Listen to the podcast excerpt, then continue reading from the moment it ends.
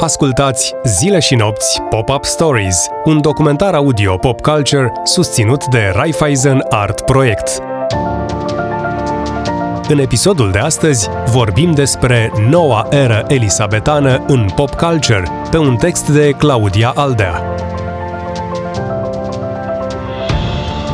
În anul 1952, după moartea regelui George al VI-lea, Elizabeth Alexandra Mary, care avea pe atunci 25 de ani, a devenit noul conducător al Marii Britanii, marcând astfel noua eră elisabetană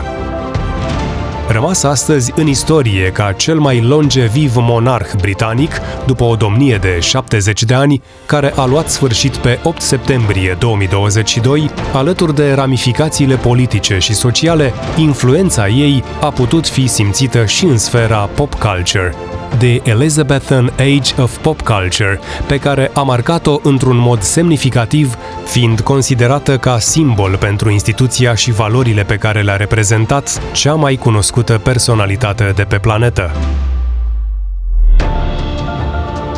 Înainte de a-și începe ascensiunea politică, primul omagiu din lumea pop culture a venit din partea scriitorului A.A. Milne, care în 1926, anul în care regina s-a născut, i-a dedicat acesteia colecția de cântece Teddy Bear and Other Songs,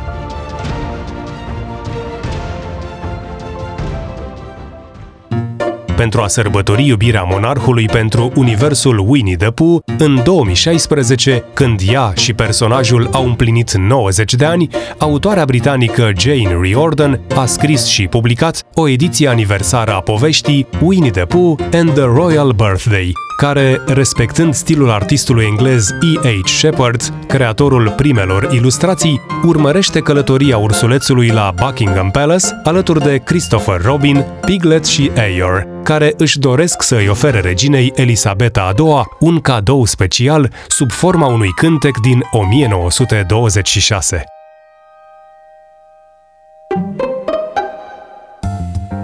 Omagiul lui A.A. Milne a fost urmat de coperta revistei Newsweek în 1929, prin care noua membră a familiei regale, care avea atunci vârsta de 3 ani, a fost prezentată publicului ca Princess Lilibet.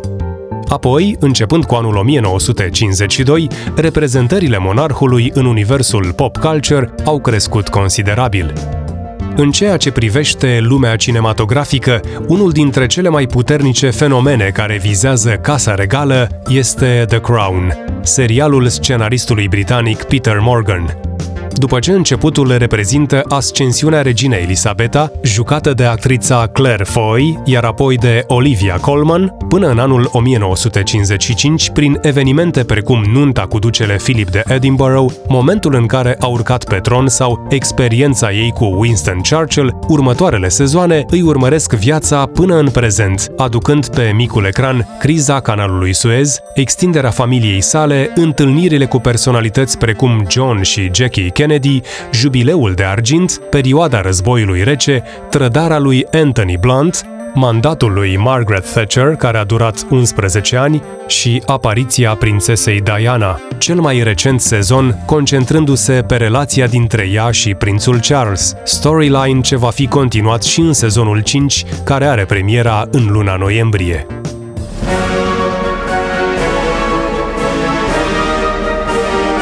Un alt moment cinematografic iconic a avut loc în anul 2012, odată cu Jocurile Olimpice ținute la Londra, atunci când regina Elisabeta II a apărut alături de James Bond, Daniel Craig, într-o secvență promoțională pentru ceremonia de deschidere în care a jucat rolul faimoasei Bond Girl. În filmuleț putem vedea cum regina este escortată de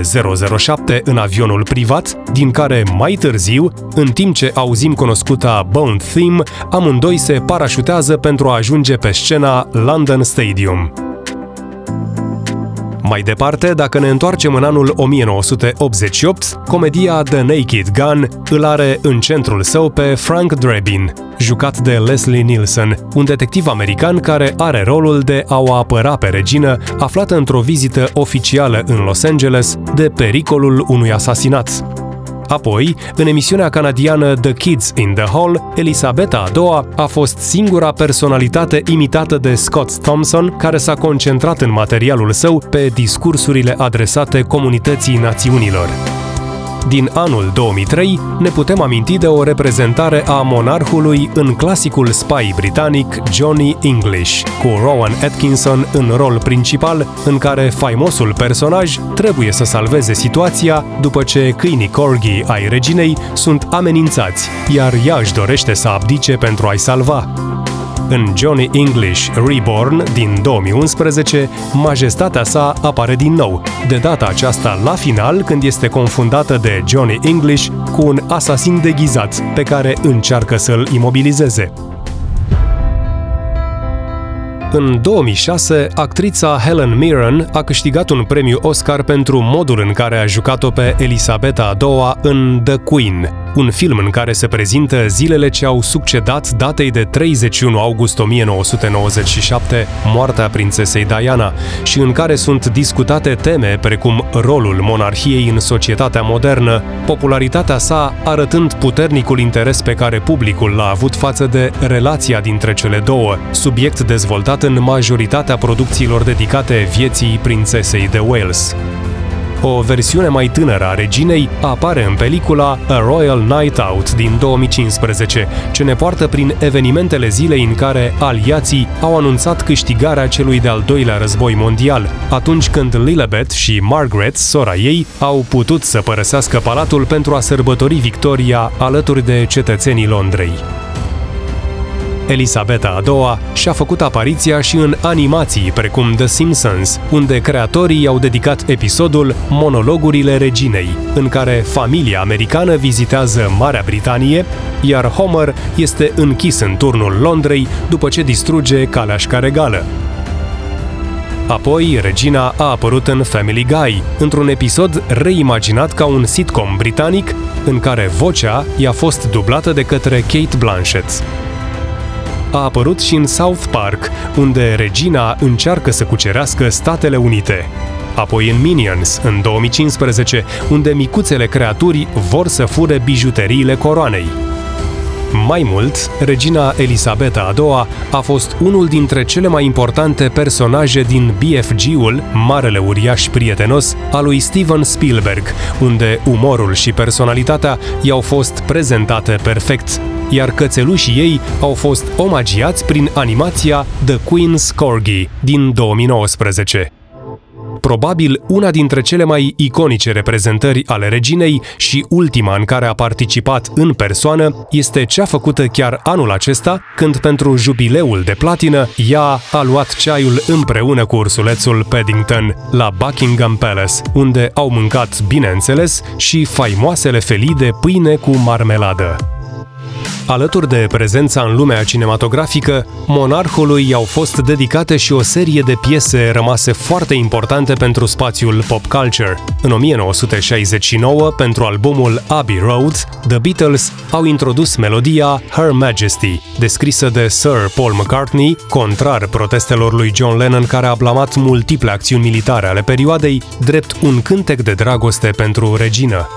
Apoi, în 1977, Sex Pistols au lansat piesa God Save the Queen, o parodie a imnului național, prin care au criticat rolul monarhiei în societatea engleză, There's No Future, și din cauza căruia au devenit blacklisted pe teritoriul Marii Britanii, fiind chiar și interziși de BBC.